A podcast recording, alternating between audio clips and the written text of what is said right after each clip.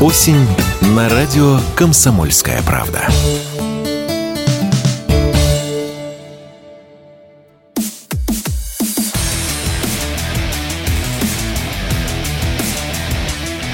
Программа с непримиримой позицией. Утренний Мардан. Всем здравствуйте! В эфире радио «Комсомольская правда». Я Сергей Мордан. Напоминаю, трансляция пока что продолжается на YouTube-канале «Мордан 2.0». Почему пока что? Ну, по моим ощущениям, не так долго осталось. Не так долго осталось. Посейдон это все хорошо, аналогов нет, это мы знаем, но еще в запасе есть э, много а, решений – управленческих, в том числе и переход э, информационной войны ну, в такую организационную, мобилизационную плоскость. А, но на этот счет у нас в любом случае останется наш православный телеграм, в котором есть телеграм-канал Мардан. Кто не подписался, совершайте большую ошибку, подписывайтесь. Так, теперь по повестке. А, вы не расстраивайтесь слишком сильно. Вот а, я эту фразу произносил в субботу, повторю ее и сегодня в понедельник. Потому что, скажем, в пятницу вечером а, ну, у многих а, примерно после обеда было такое а, довольное состояние, переходящее в легкую истерику. По крайней мере, среди моих знакомых и личных, и по переписке нашлось довольно много, скажем так, людей, которые, ну, всерьез шутили над тем, что начало ядерной войны лучше встретить на открытой веранде с сигарой и с бокалом коньяка. Правда, правда, взрослые, серьезные, умные люди всерьез об этом говорили. Соответственно, когда в субботу ничего этого не произошло, многие выдохнули и сказали, ну и слава богу, едем дальше.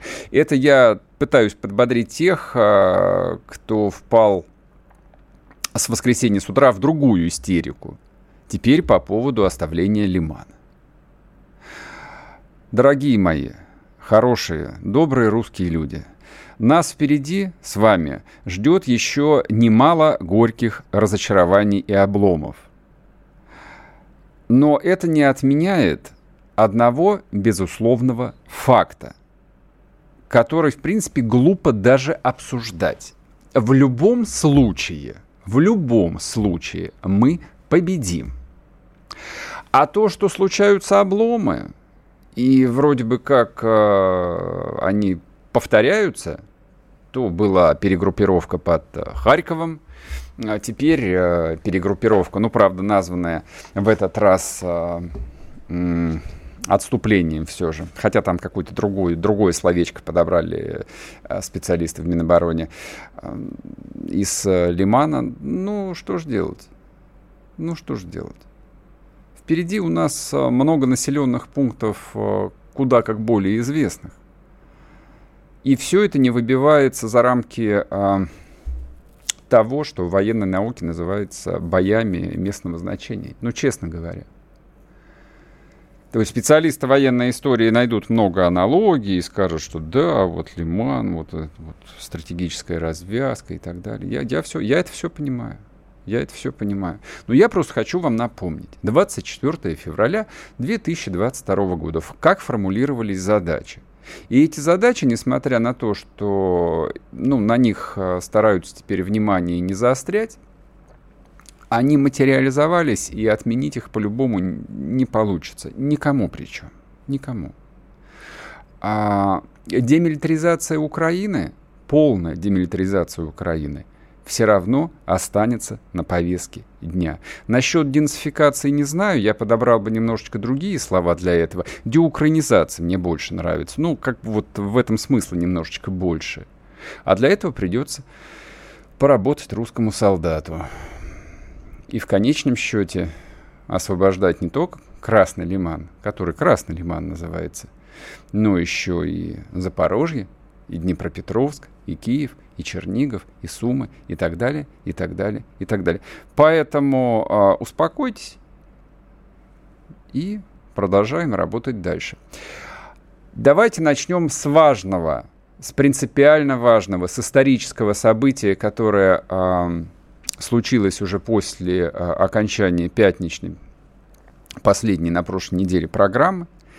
А, я хотел бы это еще раз проговорить, потому что присоединение к России четырех новых регионов – это то, чего миллионы, извините, людей ждали 8 лет. Ну, что касается Донецка и Луганска, люди этого ждали 8 лет. И те, которые жили там, сражались там, проливали кровь, погибали. И люди, которые начинали русскую весну в 2014 году, и многие из них, э, скажем так, отодвинуты с политической арены, многие из них в опале в политической, но это тоже ничего не значит. Да, кстати, а, многих из них, ну, насколько я понимаю, почти никого из них а, не пригласили на торжественное заседание в Георгиевский зал Кремля. Ну, это тоже никого не должно удивлять. В России это происходило сплошь и рядом столетиями. Да и не только в России. И не только в России. Но это не меняет а, сути. Те люди, которые сражались, те люди, которые погибали, и Захарченко, и Моторола, и Гиви – и сотни, тысячи других русских солдат, бойцов, русских людей, которые взяли в руки оружие, они погибли для того, чтобы вот то, что произошло в пятницу, произошло. Русская земля вернулась в состав России по сути, а, вот люди, которые жили и живут в Донецке и Луганске, ну, насколько я понимаю, они почти все уже получили российские паспорта, и для них в этом смысле, ну, политически ничего не меняется. То есть они российские граждане, обладающие всеми правами. Ну, или, скажем так, почти всеми правами. То есть теперь речь идет о такой управленческой интеграции этих территорий в состав России. Это что касается Донецка и Луганска. Но есть еще, есть еще Херсон и Запорожье. А, вот они а, выпадают очень часто из а, контекста, а, скажем так, философско-идеологического обоснования того, что произошло, то ли профессиональные идеологи не очень представляют, как это объяснить, а мне это странно. А, собственно, а что тут объяснять? За вас, дорогие мои, все уже объяснили в 2014 году. Люди, которые сказали, это Новороссия, это Новороссия. Она возникла как Новороссия. Эти земли были отвоеваны у турок и освоены русскими людьми при светлейшем князь Потемкине одном из величайших российских исторических деятелей, которые подарили нашей родине вот эти вот бескрайние, плодородные причерноморские степи, который основал десятки городов. Кое-какие памятники есть, возникли они после 91 -го года.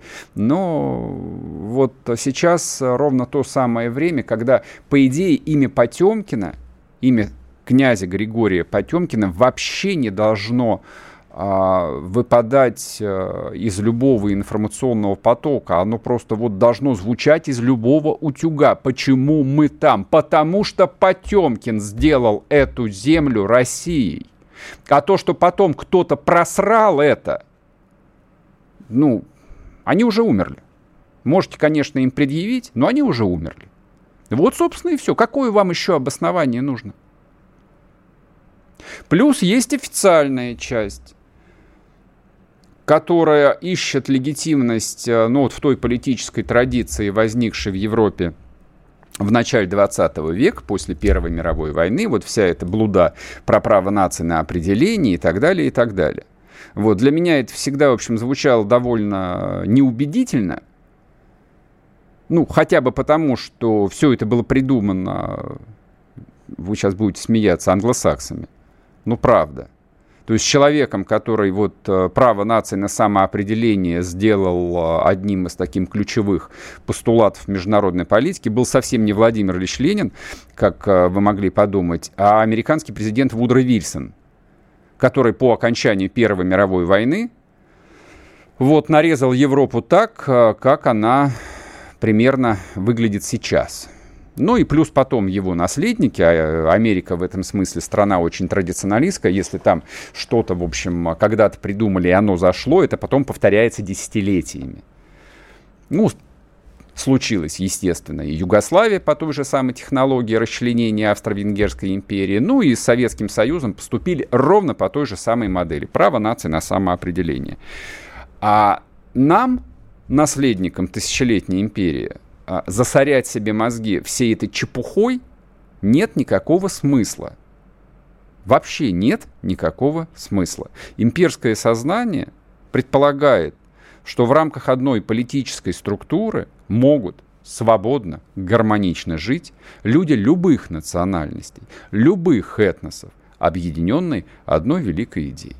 Вот, собственно, так существовала и существует Россия. Россия забрала свое. Повторяю, Россия забрала свое. Тут не о чем говорить. Не с кем говорить. Не надо никому ничего доказывать. Как только кто-то пытается завести разговор по какому праву, ему можно сразу бить в морду. Просто в морду, кто бы это ни был. Разговор закончен. Вот, собственно, а, так бы я хотел подвести и заострить политическое а, значение и звучание произошедшего в пятницу в Московском Кремле. После перерыва продолжим. Не уходите. Вы слушаете радио «Комсомольская правда». Радио, которое не оставит вас равнодушным. Но в целом наблюдать прикольно, как все маски свалились, никто уже ничего не скрывает.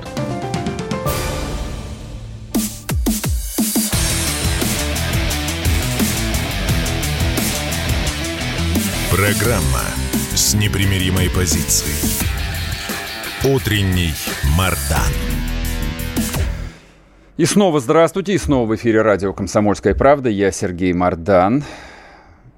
Ну, давайте я сразу а, отвечу, потому что очень много комментариев а, в чате в Ютубе, и, видимо, люди, которые слушают радиоприемники, многие задают тот же самый вопрос, а почему до сих пор не прозвучала фамилия Кадыров, а, Пригожин, и вот вся та история, а, которая вот гремела, начиная с субботы вечера. Ну и одним из участников процесса, в том числе и я был – вот, у меня в эфире, в моей субботней программе а, Андрей Викторович Гурулев и озвучил те, в общем, громкие и нелицеприятные вопросы а, к Миноборону и Генштабу, которые все обсуждаются. Мы об этом будем сегодня разговаривать, но я хотел бы а, это обсуждать с людьми, которые на войне, с людьми, которые с военными общаются. Вот они перечитывают чужие посты, поэтому и Коц, и Сладков,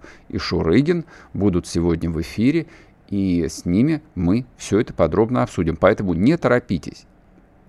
Сейчас я хотел бы все же э, договорить и проговорить э, то историческое событие, которое произошло в пятницу Формально вообще окончание должно случиться сегодня, насколько я понимаю. То есть Конституционный суд э, принял постановление о правомочности принятия в состав России а, четырех новых регионов. Должно произойти голосование Совета Федерации, и на этом все. А, ну и хорошо, и ладно. То есть, э, если нужно, чтобы э, были комплект документов, э, пусть будет комплект документов. Но вот то, что сегодня в анонс вынесено, вынесен заголовок «Хватит праздновать, пора воевать». А, да, это касается в том числе и пятничного празднования. Признаться вам, я вообще небольшой сторонник а, такой формы публичных мероприятий, как концерты. Вот, то есть мне это кажется вообще э, там, какой-то дикостью из 90-х годов. А тем более митинги. Потому что но это, в общем, совсем нечто устаревшее. В, обще... Э, в информационном обществе оно выглядит всегда довольно странно и неубедительно. Совершенно неважно, кто митинги организовывает. Совершенно неважно. Там провластный или антивластный, не имеет значения. Вот у меня всегда такое какое-то вот ощущение неловкости вызывает. Но дело даже не в этом. Дело даже не в этом. А дело а в последствиях того, что случилось в пятницу – Последствия мы будем ощущать, ну, я предполагаю, что лет 30-40. Ну вот, вот так вот. вот боле... Это будет болезненно. Это достанется и нам, это достанется нашим детям, и достанется внукам, вот у кого они уже есть. Сто процентов. В этом нет ни малейших сомнений. Я не ищу тут никаких аналогий с Ираном, Совершенно оно так не работает. То, что сделали мы, то, что сделала Россия, это гораздо круче, чем то, что в 1979 году сделали в Иране. В Иране всего лишь, господи, там взяли в заложники сотрудников американского посольства. Фу, и растереть. Вообще не о чем говорить. Это не более чем частный случай, это не более чем а, противостояние конкретно Соединенных Штатов Америки и Исламской Республики Иран. Но то, что сделала Россия, слушайте, это то, что невозможно замолчать, это то, что невозможно игнорировать, это то, на что невозможно не отреагировать, потому что Россия об колено в циничной форме сломала весь тот мир, который еще каких-то пять лет назад, хорошо, 10 лет назад, казался сделанным из железа и стали нерушимым, несокрушимым, то есть настолько твердо, а, стоящим, вот вросшим в почву, что никому бы и в голову не пришло, что вот это вот слабая, потерпевшая историческое поражение Россия, совсем недавно потерпевшая историческое поражение Россия, во-первых, рискнет, а во-вторых, сломает. То, что произошло, невозможно отменить. И вот эти вот а, в скукореке а, Зеленского, который прозвучал, мы теперь будем вести переговоры с другим президентом, не с Путиным. Дорогой друг, хотя какой ты друг, ты враг. Никакой следующий президент России не будет вести переговоров ни с какой Украиной. Просто Россия так устроена. Вот. И кто бы ни оказался в Кремле, неважно через сколько лет, это вообще ничего не изменит. Вообще. Потому что Россия так устроена. И Россия, ну, кстати, некоторые политические хохлы, вот, которые пишут а, время от времени мне, в личку или там я читаю в комментариях э, в Ютубе, они улавливают суть. То есть вот даже а, будучи накачанными какому-то, ну, понятно, своему внутреннему а, сельскому украинскому патриотизму, то есть они, в общем, а, предполагают, ну, или, или знают, или понимают, что даже если, вот даже если как им кажется, они сейчас одержат победу, ну или промежуточную победу, через 10 или через 20 лет Россия все равно придет и всех их перебьет. И все равно заберет свое. Даже политические хохлы это понимают. Ну, потому что хохлы-то они сверху, а внутри-то они русские все равно. Поэтому устройство, там, историческую модель, некий набор исторических стереотипов и, соответственно, а, там, поведенческих а, установок, которые сидят в голове у любого, там, и у русского человека, и у русского социума, они хорошо это понимают. Но все идет как идет. Ну что же я могу поделать? Ну да бог с ними. Но вот а, то, что а, начнется, скажем так, за пределами русского мира, вот а, это представляет интерес даже более значительный, как мне кажется. Я не собирался и не собираюсь анализировать речь Путина и его тезисы по поводу колониализма, потому что, ну, кому-то это кажется там важным, а кому-то это кажется сейчас совсем не актуальным. Дело не в этом. Дело в том, что вот решение о включении в состав России четырех областей и, в общем, как бы, я бы сказал бы, жирный намек на то, что на этом список не заканчивается, он говорит, как мне кажется, о двух установках, а, которые есть. Первая установка. Речь идет не о восстановлении Советского Союза, как им хотелось бы упростить задачу, речь идет о гораздо худшей и гораздо более опасной для Запада идее о восстановлении, но я не знаю, там, если хотите, э, России как имперского государства. И восстановление России будет происходить по границам расселения русского народа, прежде всего. Для них это опасно. Почему?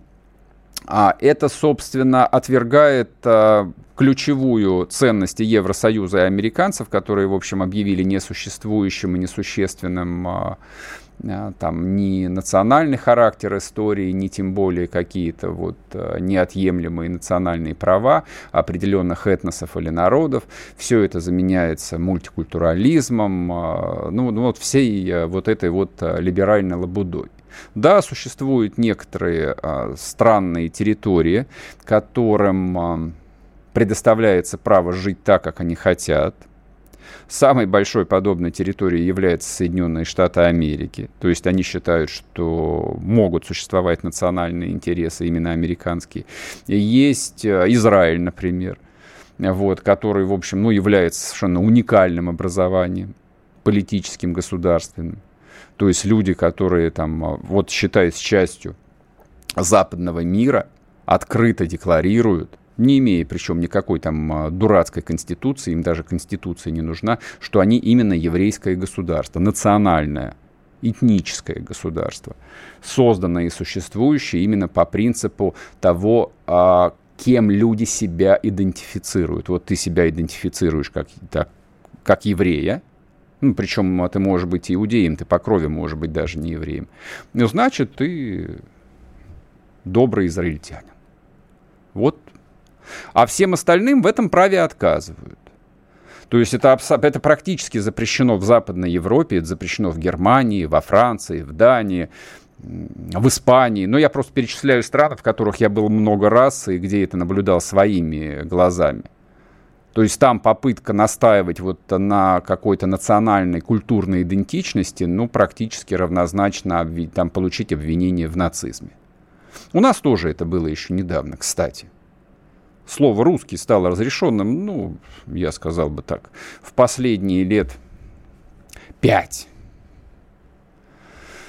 Вот о чем идет речь. Поэтому решение России а, как бы и разговор о русском мире, и это определение звучит все больше, больше и больше, это и есть э, новая альтернативная идеология, то есть которая самим фактом своего существования является непереносимой, просто неприемлемой для Запада. Я, собственно, к чему это говорю-то?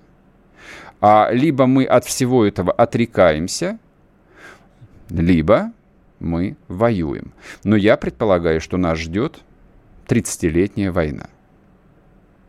30-летняя война. Как она была в Европе в свое время? А, сейчас короткий перерыв, и мы, соответственно, начнем с вами разговаривать теперь про то, как мы будем воевать, как мы воюем сейчас, какие проблемы приходится решать, ну и, соответственно, а, как будет выглядеть наша будущая победа. Не уходите. Ох уж эта экономика 2022 года. У нас накопилось к ней очень много вопросов какой валюте хранить сбережения? Что будет с рублем через полгода? Почему доллар падает, а цены растут? Какими банковскими вкладами стоит воспользоваться? Есть ли будущее у криптовалюты в России? Ответы знают экономический обозреватель «Комсомольской правды» Евгений Беляков и главный редактор портала «Мои финансы РФ» Надежда Грошева. Слушайте каждую среду в 19.00 по московскому времени программу «Не лишние деньги». Всегда интересно, когда не просто неумозрительные какие-то деньги, да, а когда вот прям вот они есть. Вообще лучше, когда деньги есть.